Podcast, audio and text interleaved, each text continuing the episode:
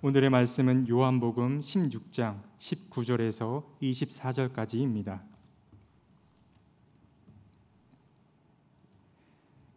예수께서는 제자들이 자기에게 물어보고 싶어 하는 마음을 아시고 그들에게 말씀하셨다.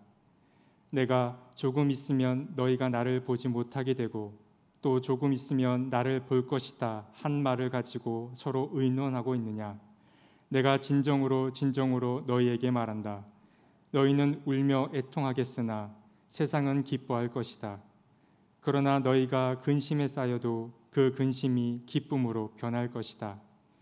여자가 해산할 때에는 근심에 잠긴다. 진통할 때가 왔기 때문이다.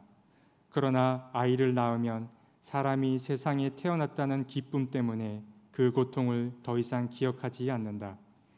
이와 같이 지금 너희가 근심에 쌓여 있지만 내가 다시 너희를 볼 때에는 너희의 마음이 기쁠 것이며 그 기쁨을 너희에게서 빼앗을 사람이 없을 것이다. 그 날에는 너희가 나에게 아무것도 묻지 않을 것이다. 내가 진정으로 진정으로 너희에게 말한다. 너희가 아버지께 구하는 것은 무엇이나 아버지께서 내 이름으로 주실 것이다. 지금까지는 너희가 아무것도 내 이름으로 구하지 않았다.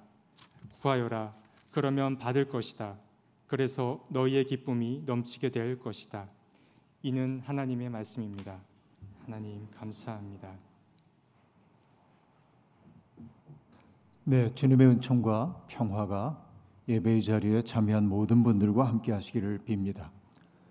또 환란 가운데 있는 사람들을 위로하시고 또 넘어진 자리를 딛고 일어나 다시 시작하게 하시는 우리 하나님의 크신 은총이 교회 여러분의 삶 가운데 함께 하시기를 빕니다. 아, 우수에서 경칩을 향해 가는 길목에서 나무들이 조금씩 생기를 띠고 있습니다. 아, 저는 버드나무에 생기가 돌아오는 그때가 되면 그 나무를 바라보는 기쁨을 언제나 봄에 제가 누리는 가장 즐거운 일 가운데 하나로 그렇게 아, 누리고 있습니다. 버드나무 전체가 연녹색으로 어, 이렇게 변해가는 모습을 바라보면 왠지 모를 내적 생기가 내 속에 감도는 것처럼 느껴지기 때문입니다. 땅바닥에 엎드려 겨울을 낳던 로제트 식물들도 몸을 일으켜 봄볕을 받아들이고 있습니다. 이래저래 어려운 일들이 많긴 하지만 삶은 이렇게 지속되는 법입니다. 우리 속에도 이런 하늘의 생기가 깃들여서 무너졌던 우리의 몸과 마음 일으켜 세울 수 있으면 참 좋겠습니다. 어, 엊그저께부터 우리나라에서도 코로나19 백신 접종이 시작되었습니다. 안전성 문제를 두고 설왕설래하는 사람들이 있었습니다만 그 사정을 속사정을 매우 잘 알고 있는 분 이야기를 듣다 보니 생각보다 백신의 효능이 아주 좋고 부작용도 거의 나타나지 않으니 안심해도 된다는 이야기를 들었습니다. 이것은 매스컴에 자주 등장하고 있는 이가 하는 이야기니까 믿어도 괜찮을 것입니다. 그러니까 차례가 되면 접종을 잘 받으시면 좋겠습니다. 아, 조금만 더 이 시련의 시간을 잘 감내하면 저 터널 끝에 빛이 보일 수 있다고 어, 이렇게 유보적이지만 낙관적인 이야기를 듣고 마음속에 좀 시원해지기도 했던 것이 사실입니다. 그러니까 지금이야말로 조금 더 조심해야 할 그런 때라는 생각이 듭니다. 축구 경기를 보다 보면은 해설자들이 늘 하는 이야기가 있죠. 처음 5분과 끝나기 전 5분이 중요하다고 얘기하는데 지금은 정말 조심해야 할 때라고 생각해 봅니다. 봄은 우리를 바깥으로 끌어내는 마력의 아, 그 계절이긴 하지만은 그럼에도 불구하고 공공의 안전을 위해서 조금만 더 절제하는 모습을 보였으면 하는 생각이 들기도 합니다. 아무리 조심스럽게 지낸다고 하더라도 우리는 누군가를 만날 수밖에 없고 또 그 사람도 누군가를 만난 사람일 수밖에 없고 그 때문에 언제 우리가 감염될지 모르는 두려움 속에 있습니다. 아, 최근에 저도 전화를 통해서 어떤 분이 확진자와 동선이 겹쳤다는 이야기를 제가 만났던 사람이 그런 얘기를 듣고 굉장히 긴장한 채 아, 지냈습니다. 그 얘기를 듣는 순간부터 아무 증상이 없었던 몸이 무거워지기 시작하고 그렇죠. 괜히 기춘도 나는 것 같고 어, 열도 나는 것 같고 그런 그 어려움을 겪습니다. 혹시 나도 어, 그런 생각이 들고 그럼 그동안 내가 만나왔던 사람들은 어떻게 되는 거지 하는 생각이 들기도 하고 그래서 여러분 어, 그분들이 음성으로 나왔다는 소식이 제게 들려올 때까지 머릿속에서 온갖 소설을 썼다가 지웠다가 반복하며 지내곤 했습니다. 이게 정말 문제이죠. 한국인의 정서는 그럽니다. 내가 병 걸리는 것도 어, 그 어려운 일이지만은 나 때문에 누군가가 피해를 볼까 하는 두려움이 무엇보다도 큰데 그러니까 목회자인 저는 조금 더 그렇다고 볼 수밖에 없습니다. 그런데 저하고 접촉을 했던 분들이 다 음성으로 나왔다는 소식을 듣는 순간 갑자기 몸과 마음이 상쾌해지고 어, 인생은 살만해 그런 느낌이 들기도 하고 어, 이게 이제 인간의 어쩔 수 없는 버릇인 것 같습니다. 그러니까 불안은 떨쳐버리기 어려운 인간의 버릇이기도 합니다. 불안은 내가 아무것도 할 수 없다는 사실이 주는 두려움입니다. 불안에 사로잡히는 순간 우리는 황량하고 낯선 세계에 홀로 버려진 것 같은 쓸쓸함에 사로잡히긴 합니다. 하지만 가만히 생각해 보면 아직 일어나지도 않은 일 때문에 질에 낙심하거나 절망한 이유는 없다는 생각이 듭니다. 어떤 일이 내게 닥쳐온다 할지라도 나는 그 상황을 감내하겠다라고 하는 마음의 든든함이 우리에게 필요합니다.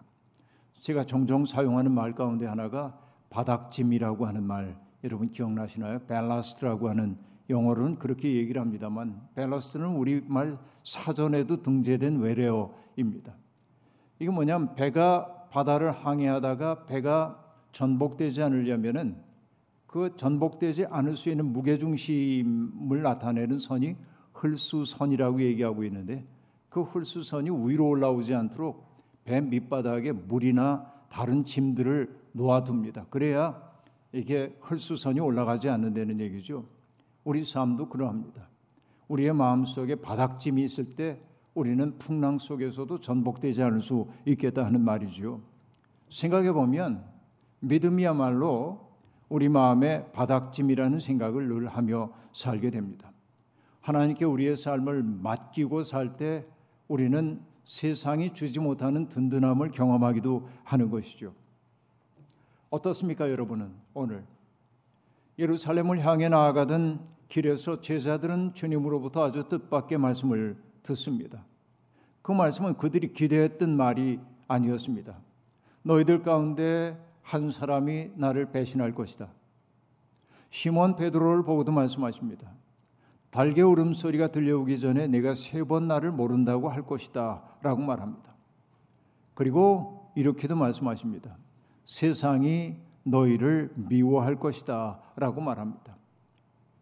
우리는 누군가에게 사랑받기를 원하고 있고 누군가에게 환대받기를 원하는데 그러나 주님이 하시는 말씀은 의무하기 이를 데 없습니다. 너희 가운데 누군가가 나를 배반할 거다. 나를 부인할 거다. 너희들이 고생 좀 할 거야. 이런 이야기를 합니다. 누구도 듣고 싶어 하지 않는 그런 말들이었습니다. 주님의 말씀은 메시아적 통치에 동참하게 될 설렘에 가득 차 있던 제자단들의 마음에 마치 찬물을 끼얹는 일이었습니다. 급기야 주님은 말씀하십니다. 나는 나를 보내신 분에게로 돌아간다 라고 말합니다. 그리고 또 말씀하십니다. 조금 있으면 너희는 나를 보지 못할 것이다. 그러나 또 조금 있으면 나를 보게 될 것이다. 라고 말합니다. 어느 것 하나 이해하기 어려운 그런 이야기였습니다. 아니, 이해할 수도 없었지만 받아들이고 싶지도 않은 말씀이었습니다. 그 말씀과 더불어서 질서 정연해 보이던 세상이 갑자기 뒤죽박죽이 된 것처럼 보였고 자명한 것처럼 보였던 세상이 혼돈으로 빠져 들어가는 것을 제자들은 그렇게 느꼈을 겁니다. 혼돈에 빠질 때 혼돈은 모든 차이를 제거해 버리고 맙니다. 제자들 가운데 어느 누구도 통찰력을 가지고 주님의 현실을 바라보지 못합니다. 모두가 다 한결같이 혼돈 속에 빠져들고 말았습니다. 주님의 말씀은 마치 갈릴리 바다에서 제자들을 괴롭혔던 풍랑과 같았습니다. 그들 마음속에 내적 동요를 일으켰으니 말입니다. 주님이 하시는 말씀을 그들은 도저히 이해할 수가 없었습니다. 왜냐하면 이해란 경험을 전제로 하는 것이기 때문에 그렇습니다. 내가 경험해 보지 못한 것은 이해할 수 없습니다. 이게 인간의 한계입니다. 내게 전적으로 낯선 경험이 다가오게 될 때 우리가 하는 일은 그 일을 직면하면서 그냥 받아들이거나 아니면 거절하는 일밖에는 없는 것일 겁니다. 그렇죠. 바로 이런 것입니다. 종교 체험을 떠올려 보십시오. 종교 체험이라고 하는 것은 내가 한 번도 겪어보지 못한 어떤 현실을 마주치는 것이라고 얘기할 수 있습니다.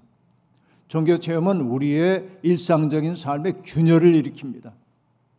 내가 든든하게 서 있었다고 생각했던 그 터전이 흔들리는 경험을 하도록 만들기도 한다는 얘기입니다. 그래서 종교 체험을 가리켜 어떤 사람은 돌파라고 얘기해요. 돌파의 경험, breakthrough라고 얘기하죠. breakthrough라고 하는 그 말. 뭔가가 깨뜨려지고 그것을 꿰뚫는 어떤 경험들을 하게 된단 말이죠. 종교 체험은 내가 이전과 같은 사람이 되지 못하도록 만들기도 합니다. 합리적이라고 생각했던 나의 이해로는 도저히 받아들일 수 없는 현실이 내게 불쑥 다가온 것이지요. 그렇습니다.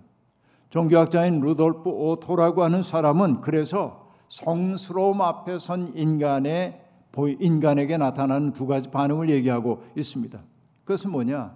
신비한 두려움과 매혹 그렇게 말합니다. Mysterium tremendum et fascinans 라틴어로 그렇게 되어 있는데요. 신비한 두려움과 매혹 그 속에 있게 된다 하는 얘기입니다. 호랩산 떨기나무 불꽃 앞에 엎드렸던 모세의 마음을 생각해 보십시오. 신비한 두려움이 그를 사로잡았을 겁니다. 그러나 그로부터 물러나고 싶지 않다는 매혹감이 또한 그를 사로잡았을 것입니다. 고기잡이 이적을 경험했던 시몬 베드로의 경험 또한 마찬가지입니다. 그는 주님 앞에 나와 무릎을 꿇고 주님께 말합니다. 주님 나를 떠나소서 나는 죄인입니다. 떠나라고 얘기하지만은 그러나 마음속에 있는 것은 뭐냐면 떠나지 마소서라고 하는 말이었을 겁니다. 신비한 두려움과 매혹의 감정이 동시에 찾아오는 것이지요. 제자들은 이제는 한 번도 예상해 보지 못한 낯선 두려움 앞에 서게 되었습니다. 조금 있으면 주님을 볼 수 없고 또 조금 있으면 주님을 다시 볼 것이라고 하는 수수께끼 같은 그 말씀 때문에 혼돈에 그들은 빠져들었습니다. 그런데 주님은 거기에다 또 다른 수수께끼 같은 말씀을 던지십니다. 내가 진정으로 진정으로 너희에게 말한다. 너희는 울며 애통하겠으나 세상은 기뻐할 것이다. 그러나 너희가 근심에 쌓여도 그 근심이 기쁨으로 변할 것이다. 라고 말합니다. 우리는 주님이 어떤 뜻으로 이 말씀을 하셨는지 알고 있습니다. 주님은 십자가 처형 당하시겠지만은 사흘 만에 부활하셨음을 우리가 알고 있기 때문에 그렇습니다. 그러나 아직은 그 현실을 경험한 적이 없는 제자들에게 그 말씀은 수수께끼에 불과했습니다. 머지않은 장래에 닥쳐올 스승의 십자가 처형은 아마 제자들의 마음을 산산조각 냈을 겁니다. 두 가지 의미에서 그들은 그 사건을 애통함에 받아들였을 겁니다. 첫째, 그들의 애통은 뭐 때문에 빚어졌을까요? 예수와 더불어 꿈꾸고 있었던 메시아적 통치가 물 건너간 것처럼 느끼기 때문에 그렇습니다. 하나님의 뜻이 통치하는 세상을 열고 싶었던 그들의 가슴 벅찬 꿈이 현실의 장벽에 부딪혀 무너지는 것 같은 느낌 때문에 그들은 애통할 수밖에 없었을 겁니다. 이것이 첫 번째입니다. 그러나 그들이 애통할 수밖에 없었던 내적인 그 동인이 또 하나 있습니다. 그런대로 자기는 괜찮은 사람이라고 생각했겠죠. 남들과는 달리 줏대도 있다고 생각했겠죠. 그러나 고통이 그들에게 찾아왔을 때 그들은 자신들이 얼마나 허약한 존재인지 얼마나 두려움 앞에 취약한 존재인지를 깨달았죠. 베드로도 그러했습니다. 주님을 세 번씩이나 모른다고 그는 부인했습니다. 그래서 그는 바깥 어두운 데 나가 통곡했다고 얘기합니다. 그렇게 믿고 따랐던 스승이 십자가를 지고 골고다 언덕을 올라갈 때 제자들은 다 스승을 버리고 달아났습니다. 그것이 바로 자기라고 하는 사실을 깨닫게 되었을 때 그들은 통곡하지 않을 수가 없었을 겁니다. 바로 이것이 애통함입니다. 그래요. 제자들은 그렇게 애통할 겁니다. 그러나 주님은 말씀하십니다. 너희는 애통하겠지만은 세상은 기뻐할 것이다. 라고 말합니다. 요한복음에서 얘기하는 세상이라고 하는 것은 하나님의 뜻을 거역하는 질서를 뜻합니다. 그러니까 그것은 로마 제국일 수도 있지만은 가장 하나님에 대해서 잘 알고 있다고 생각하면서 오히려 하나님의 뜻을 거스리고 있었던 성전 체제를 구성하고 있었던 사람들. 자기들의 이익을 위해 누군가를 죽음으로 내모는 일에 서슴없었던 그 사람들이야말로 세상이라고 말할 수 있었는데 그들은 예수님을 십자가에 넘겨준 후에 자기들의 뜻이 이루어졌다고 축배를 들었을는지도 모르겠습니다. 그렇죠. 그들은 기뻐했겠죠. 그것이 여러분 어떻습니까? 하나님의 뜻을 거스리며 살면서 자기들 체제에 균열을 일으키는 예수를 제거한 자들의 기쁨이었을 겁니다. 그러나 여러분 그들은 정말 어리석은 사람들에 불과합니다. 그들은 자기들의 계획이 이루어졌다고 기뻐합니다. 그러나 그들은 가장 경건하다고 말하면서도 그들의 인생관 속에 하나님이 계시지 않다는 데 문제가 있어요. 하나님을 염두에 두지 않았다는 데 문제가 있습니다. 우리는 분명히 압니다. 하나님의 어리석은 것이 인간의 지혜보다 낫다는 사실을 말입니다. 하나님의 연약함이 인간의 강함보다 더 강력하다는 사실을 우리는 분명히 알고 있습니다. 십자가가 바로 그러한 역설적 진리를 보여주는 실체입니다. 그래서 주님은 이 모든 것을 내다보며 말씀하시는 겁니다. 너희가 근심에 쌓여도 그 근심이 기쁨으로 변할 것이다 라고 말합니다. 바로 이것이 하나님이 하시는 역사의 방식입니다. 하나님은 눈물의 골짜기에서 샘물이 솟아나오도록 하시는 분입니다. 그리고 하나님은 우리가 입고 있던 슬픔의 상복을 벗기시고 기쁨의 나돌이 나들이 옷으로 갈아입혀 주시는 분이십니다. 이것이 성서가 증언하고 있는 하나님이고 우리의 경험 속에 있는 하나님입니다. 오늘 하나님의 뜻대로 살려고 그러다가 고난 속에 있는 분들이 계십니까? 그렇다고 한다면 여러분, 우리는 근심이 변하여 기쁨이 되는 일을 분명히 맛보게 되리라 확신합니다. 주님은 이런 변화를 설명하기 위해 해산하는 여인의 이야기를 들려줍니다. 아이를 낳기 전에 여인은 다가올 진통을 예측하면서 두려움에 휩싸입니다. 그러나 그 두려움을 뚫고 새로운 생명을 출산하고 나면 근심과 두려움은 간데없이 사라지고 새 생명을 낳았다고 하는 기쁨만이 여인을 온통 사로잡는다고 말하고 있습니다. 그렇습니다. 십자가의 길과 해산의 과정은 새로운 생명을 낳는다는 측면에서 동일시 될 수 있을 것 같습니다. 세상의 아름다운 것들은 어떻게 보면 고통이라고 하는 용광로 속에서 빚어지는 것임이 분명합니다. 도스토의 소설 이반 일리치의 죽음이라고 하는 소설은 매우 중요한 소설입니다. 이반 일리치는 아주 유능한 판사였습니다. 예의 바르고 친절하고 그리고 명랑하고 유머 감각도 있어서 모든 사람들에게 존중을 받던 그런 사람입니다. 그 때문인지 좋은 아내를 만나 행복한 결혼 생활을 하기 시작합니다. 그런데 아내가 임신하면서 모든 상황이 바뀌기 시작합니다. 아내가 짜증을 부리는 일이 많아지기 시작했고 그 짜증 성화를 견뎌낼 수가 없어서 이반 일 리치는 집에 머무는 시간보다는 일을 핑계대고 바깥에 머무는 시간들이 많아집니다. 그럴수록 아내의 질투는 커졌습니다. 부부 사이에 불화가 깊어졌어요. 새로운 생명이 잉태되었는데도 불구하고 그것이 기쁨이 아니라 불화가 되었던 것입니다. 그러던 어느 날 이반 일리치는 자신이 불치병에 걸렸다는 사실을 알게 됩니다. 부당하다는 생각이 들었습니다. 나처럼 선하게 살고 있는 사람이 남들을 그렇게 배려하며 살고 있는 사람에게 왜 이런 불치병이 다가왔는지, 내가 왜 이렇게 일찍 죽어야 하는지 그는 이해할 수가 없었습니다. 그 죽음의 의미를 아무리 생각해 봐도 아무 의미도 없는 것처럼 느껴졌습니다. 혼돈 그 자체였습니다. 죽음의 공포가 커질수록 자기의 그런 사정과 상관없이 즐겁게 살고 있는 사람들에 대한 질투의 마음도 점점 커지기 시작했습니다. 그러다가 그는 문득 자기의 삶을 성찰하기 시작합니다. 공직자로 살아왔던 자기, 사람들에게 근사하게 보이기 위해 자기가 쓰고 있었던 가면 같은 것들이 떠오릅니다. 그리고 상류층의 관습과 사고방식에 절어 살아온 자기가 허위 덩어리였다는 사실을 그는 알기 시작합니다. 남들이 보기에는 근사해 보였는지 모르지만은 마음이 담기지 않은 삶을 살아왔다는 사실을 뒤늦게 깨닫습니다. 그리고 마침내 참회하고 그동안 멀리하고 있었던 아내에게 용서를 구합니다. 그리고 그 순간부터 가족들의 고통을 덜어주기 위해 애를 씁니다. 뭔가 역전이 일어났던 것이지요. 어느 날 김나지움에 다니던 아들이 아버지의 병상을 찾아와요.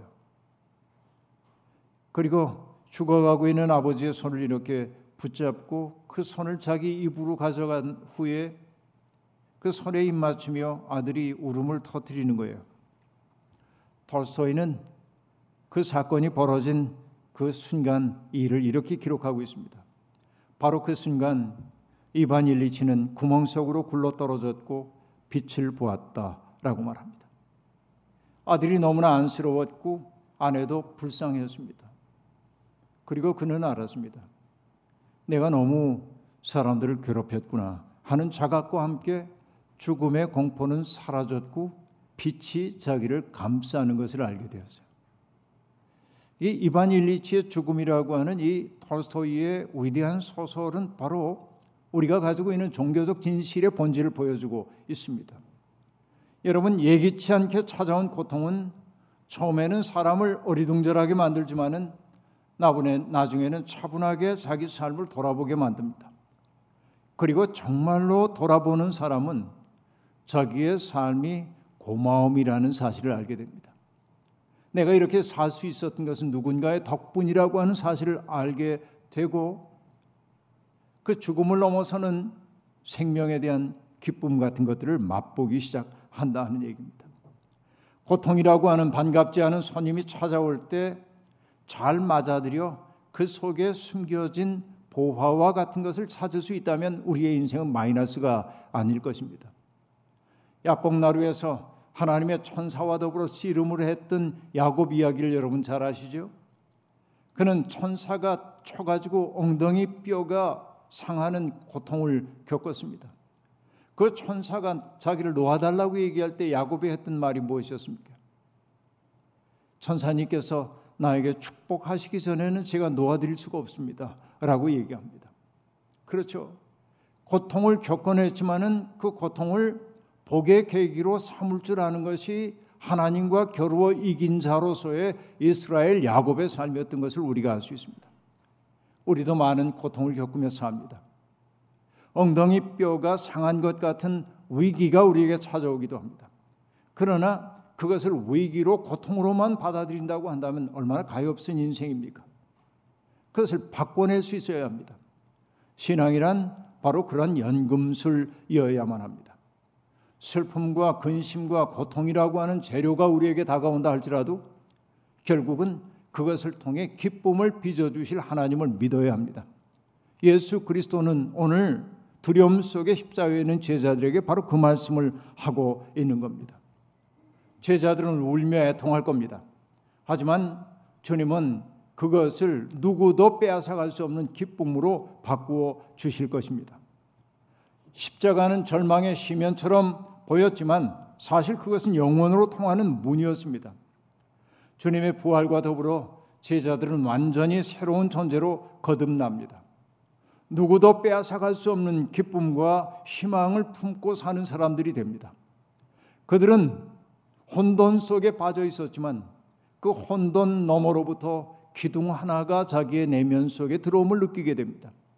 세상에 어떤 거친 것들이 몰려와도 흔들리지 않는 내면의 중심, 그것이 그들에게 얻어진다 하는 얘기입니다. 물론 여러분 우리가 신앙을 통해 내면의 중심이 생겼다 할지라도 일상 속에 살다 보면 잣단한 근심 걱정 없을 수 없죠. 그래도 여러분 그 고통이 우리의 삶의 중심을 뒤흔들 수 없다면 우리는 당당하게 살 수 있지 않겠습니까? 하나님의 하나님과의 일치라고 하는 하나님의 중심과 일치를 맛본 사람들은 자기 안에 거대한 기둥 하나가 생겼음을 알게 됩니다. 그는 더 이상 땅의 인력에 속절없이 끌려가는 나부끼는 인생 아닙니다. 오히려 그는 인력을 거슬려 가면서 위의 것을 추구하는 하나님의 사람들이 되는 것이죠. 골로새서가 그래서 말합니다. 그러므로 땅에 속한 지체의 일들, 곧 음행과 더러움과 정욕과 악한 욕망과 탐욕을 죽이십시오. 탐욕은 우상 숭배입니다. 라고 말합니다. 여러분, 하나님을 만나고 나면, 부활의 생명 속에 우리들이 접속되고 나면, 우리는 삶의 지향이 바뀔 수밖에 없습니다. 주님은 약속해 주십니다. 하나님의 뜻에 접속한 채 위의 것을 추구하며 사는 사람들에게 말씀하십니다. 이제까지 너희는 내 이름으로 아무것도 구하지 않았지만은 이제부터는 너희가 내 이름으로 구하는 것은 아버지께서 다 이루어 주실 것이다. 라고 말씀하십니다. 그래요. 그런데 이루어지는 그것이 결국 무엇이 된다고 얘기합니까? 너희의 기쁨이 넘치게 될 것이다. 라고 말합니다. 우리가 하나님 앞에 구하는 그 모든 것들이 결국은 우리에게 뭐로 귀결되냐면 기쁨으로 귀결될 것이라고 말합니다. 많은 사람들이 이 구절을 맥락과 관계없이 독립적으로 떼어가지고 거기에 밑줄을 긋습니다. 우리가 구하는 것은 아버지께서 다 이루어 주실 것이다. 주여 믿습니다. 그러고 욕심껏 구하기도 합니다. 그러나 여러분 이 말은 오용되어서는 안 됩니다. 23절이 말하고 있는 그날임 하나님께 아무것도 묻지 않아도 저절로 자명해지는 날이에요. 하나님의 마음과 내 마음이 일치를 이룬 그날입니다. 달리 얘기하면 그날은 하나님의 마음 속에 접속된 말이라고 말할 수 있어요.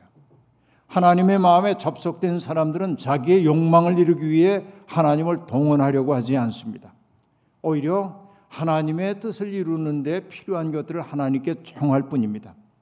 하나님의 손과 발로 살기 위해서 내게 필요한 것이 무엇인지를 알아차리고 그것을 구하기 시작하는 겁니다. 어떤 것들일까요? 하나님에 대한 진실한 경외심, 내적인 평안, 하나님에 대한 신뢰, 그리고 세상이 빼앗아갈 수 없는 기쁨, 삶에 대한 균형 감각, 타인에 대한 존중의 마음, 사랑, 희망, 친절함, 연대의식, 그리고 일용할 양식. 이런 것 아니겠습니까?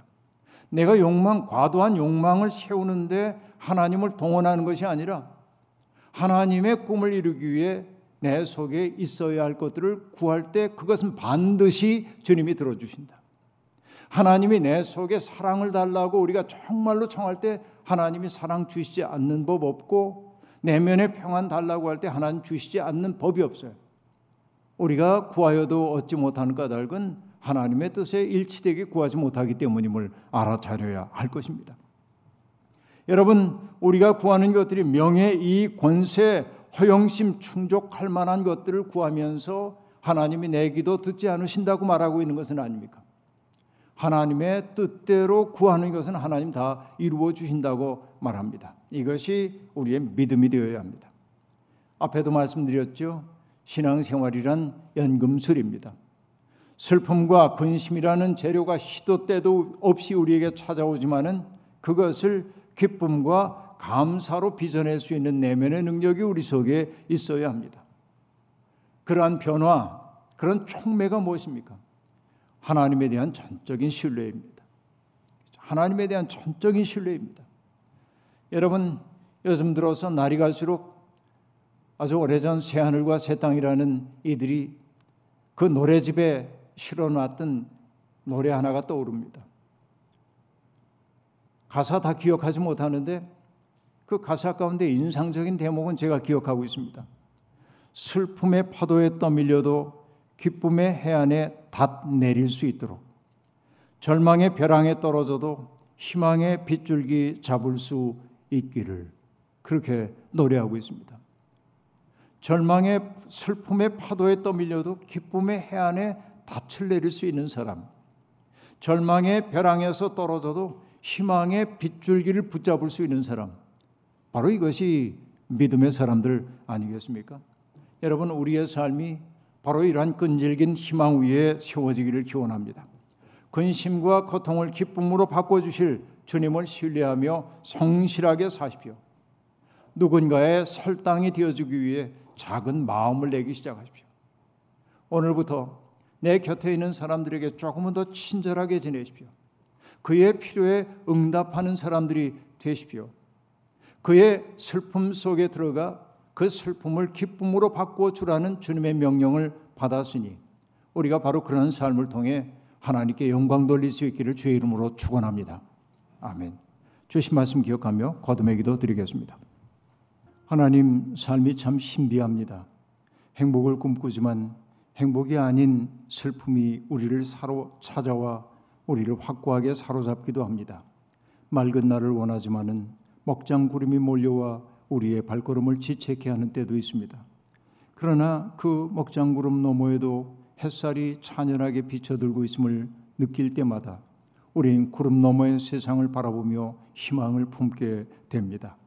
때때로 원하지 않는 일들이 우리에게 찾아와 우리를 불편하게 만들기도 하지만 그 근심과 걱정에 사로잡힌 사람들 되지 말게 도와주시고 근심 너머에서 우리에게 다가오는 하나님의 복의 계기를 바라볼 줄 아는 눈 밝은 사람들이 되어 이 땅에 살아가게 도와주옵소서. 오늘 사랑하는 교우들 저들이 어떤 염려와 근심 속에 있다 할지라도 염려와 근심을 기쁨으로 바꿔 주실 주님을 내다보며 오늘도 내일도 희망을 가슴에 품고 살게 도와주옵소서 예수님의 이름으로 기도하옵나이다. 아멘.